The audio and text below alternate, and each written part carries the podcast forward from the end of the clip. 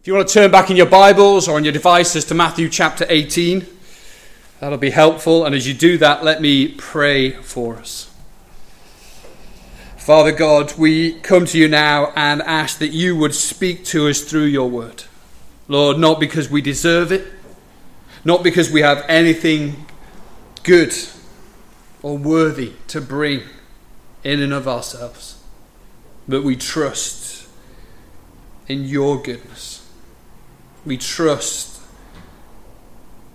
in the God that is revealed in the pages of the Bible, a God who is good and loving and kind. Father, would we recognize that goodness this afternoon? Father, we ask it because of Jesus and in his name. Amen. We are a little section in our series in the book of Matthew looking at life in the family, life in the, the church, in God's family as God's children, as Jesus instructs his disciples as to teach them what it should look like, what it should feel like to be part of his people. And so we reach verse 10 of Matthew 18 this week. You and read the little passage at the start. We'll, we'll read it again in a minute. What will it look like? To be part of God's family. I read an article this week on the BBC website about the experience of university students coming to university from a working class background. And they shared how they felt isolated and undervalued, that they felt as though they really ought not to be there, that they didn't deserve to be there, despite having earned equal grades to their peers. And despite some of them coming through many more obstacles to arrive, they felt or they were made to feel as though they didn't fit in, as though they didn't belong.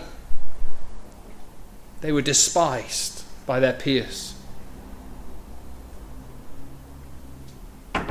You may know the story of the Titanic, the world's greatest, biggest ship that set out on its maiden voyage from this country to the United States and famously or infamously sunk in the middle of the Atlantic after hitting an iceberg. Over 1,500 people lost their lives aboard that ship. But it turns out that if you were aboard that ship and you were based in the first class accommodation, you were far more likely to survive than if you were in the second class. And if you were in the second class, you were more likely to survive than if you were in third class. Almost 60% of the passengers in first class survived. About 42% if you were in second class. And only about 26% of the passengers in third class managed to survive the tragedy. And it could be argued that if you were a third class passenger on the Titanic, you were despised. As we rejoin the story of Jesus in Matthew 18 today, we find Jesus bringing a simple but pointed warning to his disciples about family life in the Father's family. And he says this Do not despise the little ones. Let's read it again from verse 10 of Matthew 18, Jesus says, See that you do not despise one of these little ones. For I tell you that their angels in heaven always see the face of my Father in heaven. What do you think? If a man owns a hundred sheep, and one of them wanders away, will he not leave the 99 on the hills and go to look for the one that wandered off? And if he finds it, truly I tell you, he is happier about the one sheep than about the 99 that did not wander off. In the same way, your Father in heaven is not willing that any of these little ones should perish. If you're taking notes this afternoon, we've got three headings a pointed warning, a pursued wanderer, and a peaceful way forwards. But let's start with the, the main point. Sometimes we come to the Bible and we have to puzzle our way to think, what does this mean for us? What is, what is the God saying here? But this is not one of those times. Here's the takeaway Do not despise one of these little ones. That's the application point. That's what Jesus says to his disciples and says to us. This is a pointed warning. But who is he talking to? And who is he talking about? And what does he mean? Well, he's talking to his disciples, his followers. So you look back up the page to verse 1 of Matthew 18. We hear that, see the disciples coming to Jesus and starting this, this discussion, this interaction. And this whole section seems to be a little bit like pre season training in sport, where the coach gets the team together and the game's not yet begun, the season's not yet started, but he's equipping them, he's training them, he's saying, This is how we're going to play. This is going to be the way that we're going to attack, this is going to be the way that we're going to defend. Get it into your heads now. And so Jesus says to his disciples, Here's what it's going to look like. But who is he talking about when he says, Don't despise these, one of these little ones? Little ones could mean children, it could mean the weak, the vulnerable. Look back up your page to verse 6. We read it last week as Fenton was preaching to us. Jesus gives us a definition. If anyone causes one of these little ones, those who believe in me. Those who believe in Jesus are the little ones, what we would call Christians. Those who have recognized their need of Jesus, have recognized that the only way to live well in this world is to follow Jesus. He is the way to life, He's the only way to life. And they have humbled themselves. They have recognized that the answer to the questions that this world throws at us is not found in here, but it's found in Jesus. And so they've said, I've got nothing. In and of myself, I'm a failure, I'm weak, but I'm casting myself on Jesus.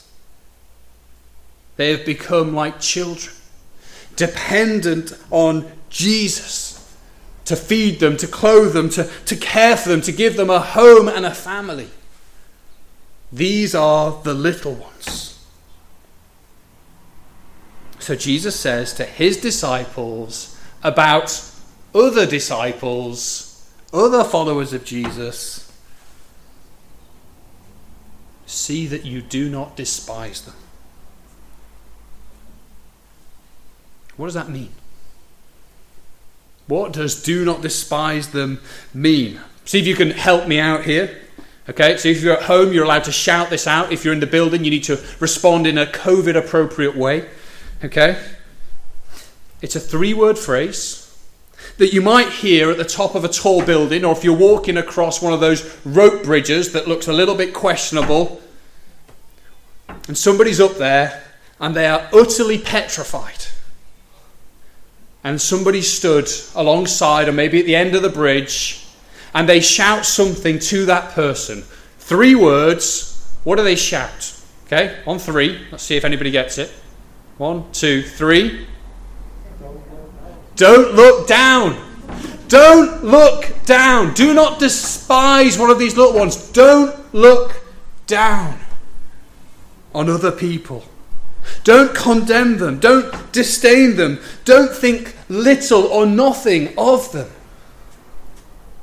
Now, as I look at you from my lofty position here on the stage, and to be quite frank, as a tall man, I look down on people most of my time. And, and it's great. But Jesus is not talking about physically looking down on people, he's talking about the attitudes of our heart. What do we think about people? And Jesus is here saying, do not have that moral superiority that looks at somebody else and says, I'm better than you. And it's something that maybe many of us recognize in ourselves. And Jesus says this is not what it ought to be like in the church. In the family of God, there should not be this heart attitude that looks around, thinks, says, acts upon, I'm better than you. That thinks and says, You don't deserve to be here. That looks at people's wealth or status, their giftedness or apparent lack thereof. That looks at their smallness or their significance and thinks, Wish you weren't here. We could do without you. You're holding us back.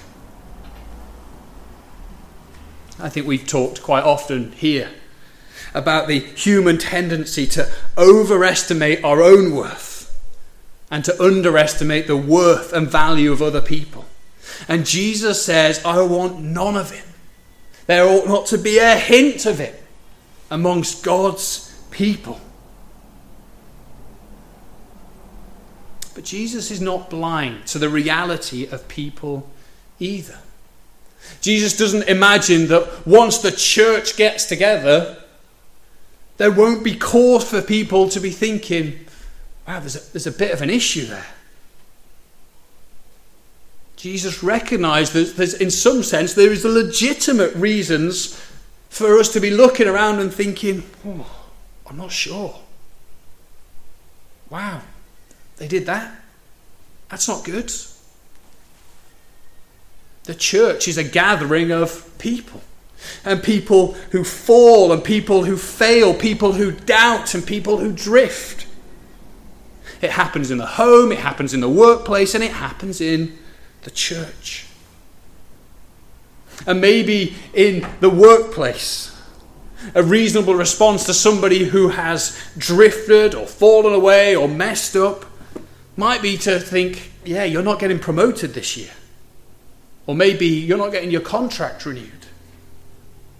And maybe in the home, for a child that has been disobedient and not getting on board with the, the, the way things ought to be, the proper response would be to think, yeah, you are not getting a treat. No sweets for you this week, or this month, or for the next 18 years. But in the church, in a church full of people who fall and fail, who doubt and drift. Jesus says, do not look down on other people. And there'll be reason, because that's reality. But beware of your heart attitude towards others. Because the temptation will be there to hate in our hearts, or to sideline people in our life together as the church. To think, oh, we'll just hide you out the way. And so Jesus gives this pointed warning. But he doesn't just say, do this. Or in this case, don't do this. He motivates his disciples by telling a story. And so our second point is a pursued wanderer. And so, verse 12, Jesus says, What do you think? You can imagine him sitting the disciples down and he's, he's bringing them in. Come on, engage with this. What do you think about this? A man owns a hundred sheep and one of them wanders away. And as we're sat around at the campfire listening to the story, we can maybe fill in the details. Well, we can imagine that. Maybe he's seen some grass that's a little bit greener, a little bit more luscious further away. Maybe two of the sheep got in a fight and this one just came off second best, and so he's, he's kind of wandered away. He's a bit afraid. And he's gone off with his tail between his legs. Jesus says, One sheep has wandered. It's not where it ought to be. And Jesus says, Will the owner not leave the 99 and look for the one? And it seems as we read this that Jesus is envisaging all the disciples sat around, stroking their beards, going, Yes, of course. Of course he will. Of course he'll go after the one. But I want to go, No, he won't. This is simple economics. He's got a hundred sheep. One wandering off? Not a problem. Build in a margin for that. We can, we can lose one. It's fine. Keep the 99 safe. Don't go chasing off after the one and leaving the 99. This is nuts. This is bad business, Jesus. It's economic madness. Cut your losses, Mr. Owner. Stick with the 99. It's the one, it's 1%. And let's be honest, it's the 1% that's wandered off. It's probably not the brightest. It's probably not the best. Build in some margin, keep the 99 safe I think that's how we're supposed to react to Jesus telling this story. Going, not, yeah, of course, Jesus, this is how it plays out. We're supposed to go, that's not how I do it. It doesn't make sense.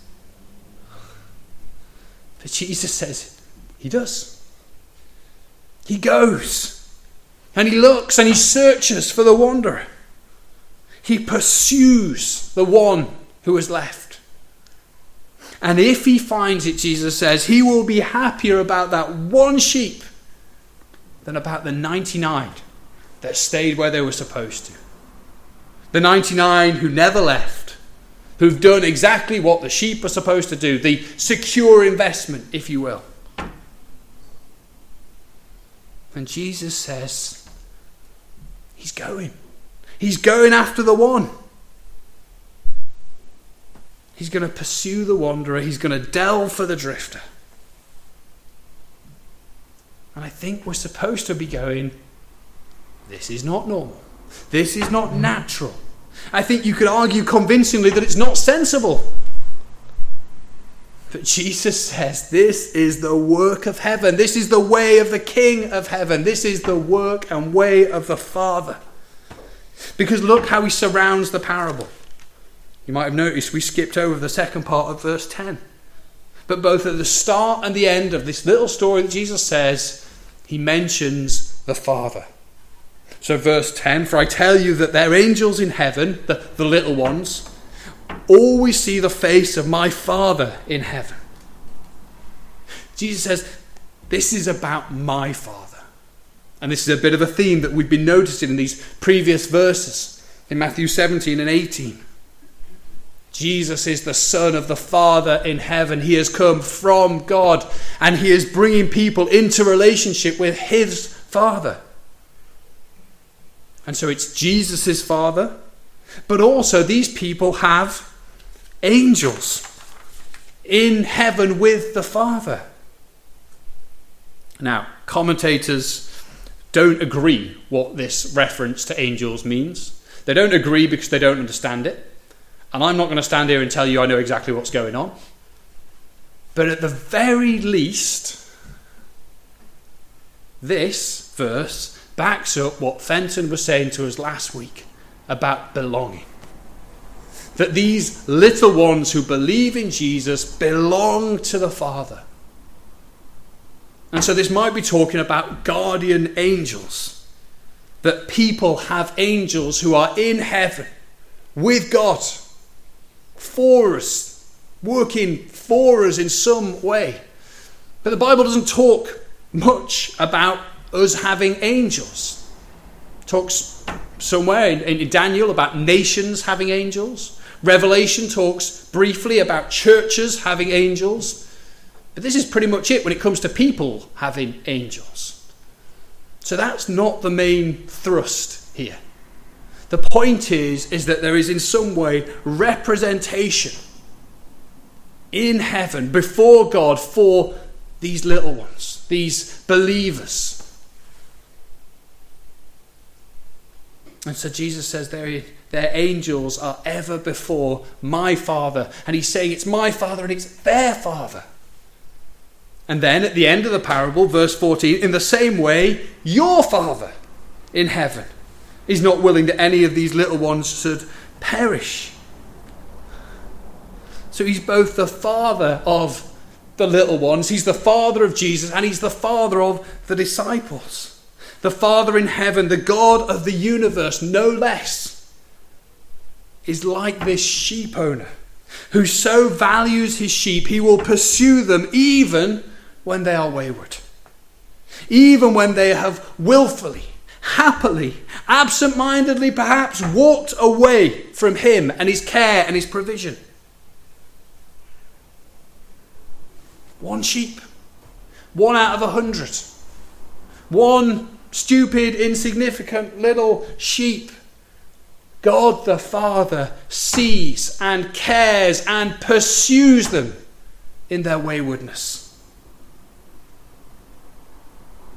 A famous old theologian called Augustine said, God loves each of us as if there were only one of us. God loves each of us as if there were only one of us. God is the sheep owner in the parable. God is the great shepherd. So earlier, Jody read to us from Ezekiel chapter 34, a passage where God condemns the leaders of his people Israel because they have been bad shepherds. They have used and abused and plundered the people that they were supposed to be loving and caring for and leading. And so God brings his condemnation on them. But did you notice as we read that? Let me turn back to it now. What God says. It's not just a, a condemnation. But in verse 11, God says, I myself will search for my sheep and look after them. And then in verse 16, he says, I will search for the lost and bring back the strays. I will bind up the injured and strengthen the weak. But the sleek and the strong I will destroy. I will shepherd the flock with justice. This is who God reveals himself to be. God is the great shepherd who searches out the lost and brings back the stray. As ever, when we come to the Bible, God is revealing who He is to us. God exposes who we are our tendencies, our sin, the state of our hearts. But he reveals who he, who he is. And he reveals his great plan of salvation and transformation. And we know that, G- that God does this ultimately through Jesus. And Ezekiel 34 points forward to the coming of Jesus. You may have caught it as Jody read. I will place over them one shepherd, my servant David. And this was written after David had lived. It's pointing to David's son, who God had promised, who would come and rule. And he will tend them. He will tend them and be their shepherd.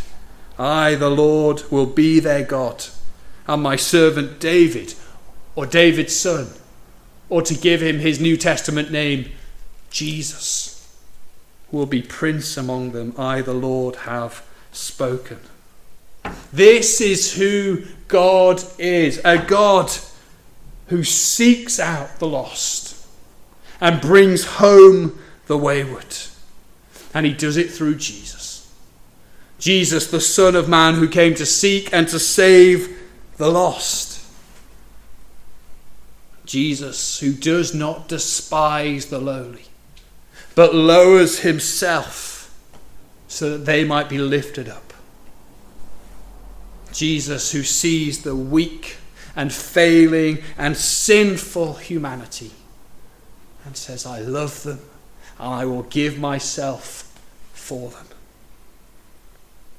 And Jesus ultimately does that through the cross, dying the death that we deserve so that we might have life, eternal life, that was his and is his, and is now ours if we believe in him. This is who God is a God who pursues the wayward. And it's the same God the same God who acted in Christ, who says to us this afternoon, Come back home. He continues to act in compassion and in grace and mercy towards the wayward. Sometimes, as Christians, we can believe that God is a God of grace, a God who saves sinners. But we can struggle to believe that God would still be gracious and merciful and loving towards us who have been saved and then have walked away. And then have drifted, whose hearts have grown cold. Why would God love me, who after I've been saved have failed him so badly? This parable that Jesus tells, you may, it might be familiar to you because it's told in another gospel account, another story of Jesus in the Bible in the book of Luke. Luke chapter 19. And there, as Jesus tells the story, he's focusing on those that are, are lost. He's almost talking about a first time coming to God. And so there's slightly different use, words used about the sheep and maybe we can read that and think, yeah, that's exactly what God, God is like. He saves those who are lost. But we struggle to believe that God would still be so merciful to those who have been saved and have now wandered. Here is the emphasis of these verses in Matthew chapter 18 God is the same God. God is merciful and kind and comes seeking for those who have drifted. So, this is a word now to, to those of us who have strayed.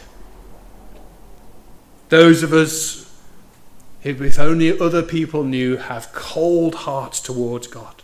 Those of us who are utterly prayerless. Those of us who might be present in church, but, but, but in our inward lives are, are completely shut off from God. Those of us who have chosen not to trust in God's goodness and we've gone away from God's laws. In terms of our finances, in terms of our relationships, in terms of our sexuality.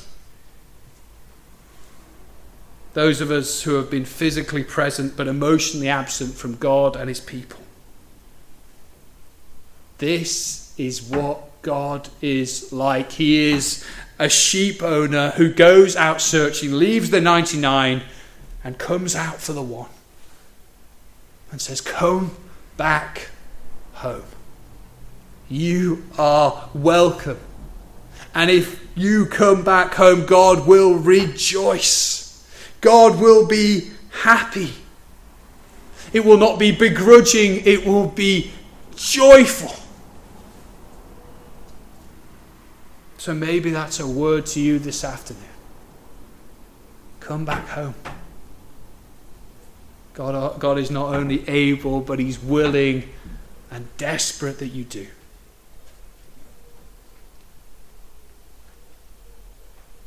But let's go back to those disciples, listening to this message as we think about our third point a peaceful way forwards. Jesus speaks to these men gathered around, maybe the women were there too. These people who were going to make up the early church after Jesus' death and resurrection and ascension into heaven.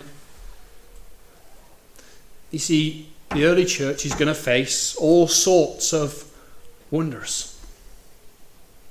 Here are some of the things that are described or alluded to in the pages of the Bible describing the early church, the very first church selfishness disunity, people who have given up on meeting with the rest of the church, sexual sin, failure, cowardice, lukewarm Christians who are only half in and kind of half out. All of these situations are going to arise, and there is going to be countless opportunities for, for Christians and for these disciples to look on other people and think, I am better than you. We can do without people like you. I may be I may not be perfect, but at least I'm not like you. So many opportunities for the disciples to despise, to look down. Will they treat those who fall and stumble as less than? Of course, the New Testament lists these very disciples as those who will wander and stray. All of them will flee when the mob turns up to arrest Jesus. Peter, of course, will deny Christ three times. Only John is found at the foot of the cross as Jesus is crucified. Will he later look at Peter and always think, yeah, but Peter, just he shouldn't be here. As Peter stands up in the early church and becomes the de facto leader, just, the temptation will be there for John to think, you should not be up there, mate. I know what you did. I know you weren't there. And so Jesus says to them, Don't look down. It's not that there won't be reasons to, but he's saying we must not. They must not, and we must not. Will we pursue peace? Will we walk in love towards one another? Will we imitate the sheep owner, our Father God, in pursuing those who have wandered? Let me take a, a little leaf out of Fenton's playbook from last week and ask you some questions. Who have you treated poorly because they struggle with a sin that you don't? Who have you not spoken to because you think that you're better than them. Who has walked away from you or from our church because they felt isolated and unwelcome? How have we responded? Who would be shocked to see the disparity between how we talk to them and how we talk about them? who would be shocked to see the difference between how we talk about them and what we think about them.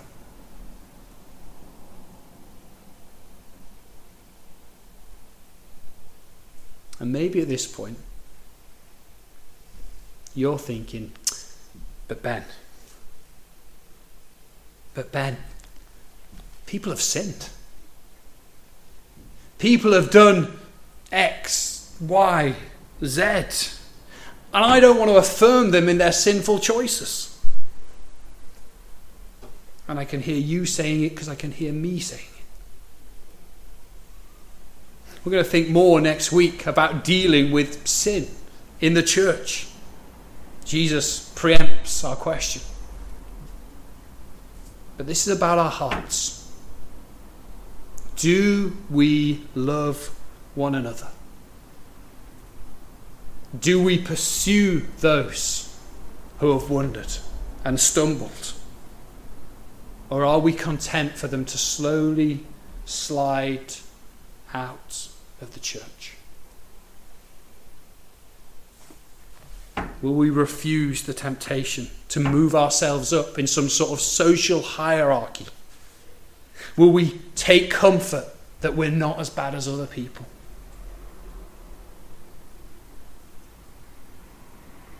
I entitle this point A Peaceful Way Forwards. Because it will be truly a peaceful church, a restful church, when we don't look down on one another. Even in the light of sin and failure and weakness and doubt, the church ought to be a place of belonging, of welcome, a place where we can fail and know that people will not turn their backs on us. To be a home where it's okay to learn and to grow, where it's okay not to be perfect straight away. A place where it's okay to not be okay. Maybe some of those questions have set off in our hearts particular people, particular behaviors of ours, the Bible calls us to repent, to turn from our sin, and to follow Jesus. Maybe even this afternoon, some of us just need to do to turn to God, to confess. Maybe as a result of this, we need to turn to people and to ask for forgiveness. to despise or look down on others whom God loves and whom He has called and chosen and pursued. If we look down on them, we set ourselves against our Father. Listen again to verse 14. In the same way, your Father in heaven is not willing that any of these little ones should perish. If we are willing, because we see a particular sin as too bad or beyond the pale, or because we see a particular type of people, their backgrounds, their family situation, whatever it is, and we think in our hearts that they're not worthy, we set ourselves against God. So let us pursue and love the wanderer. And consequently, we will join in our Father's happiness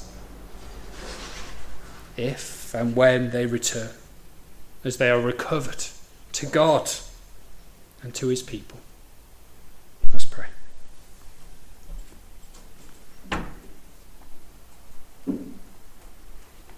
Father, we're so quick to judge. We're so quick to forget our own faults and flaws. And we're so quick to see faults and flaws in other people. Lord, forgive us for where we have where we've given ourselves an ego boost at the expense of others. Forgive us for where we have looked down on other people. As though as though there was anything that was truly worthy or special in us outside of Jesus. Father, help us to remember, Lord, that we have worth because you have placed worth on us. You have valued us despite despite ourselves. Father, help us to see your people, whom you have loved and pursued. Father, let us be a church, Lord, where wanderers are welcomed back. And they know, Lord, that they are loved. Father, let us be a church where people can grow. Father, forgive us our sin because of Jesus. And continue to work in us, we pray. Amen.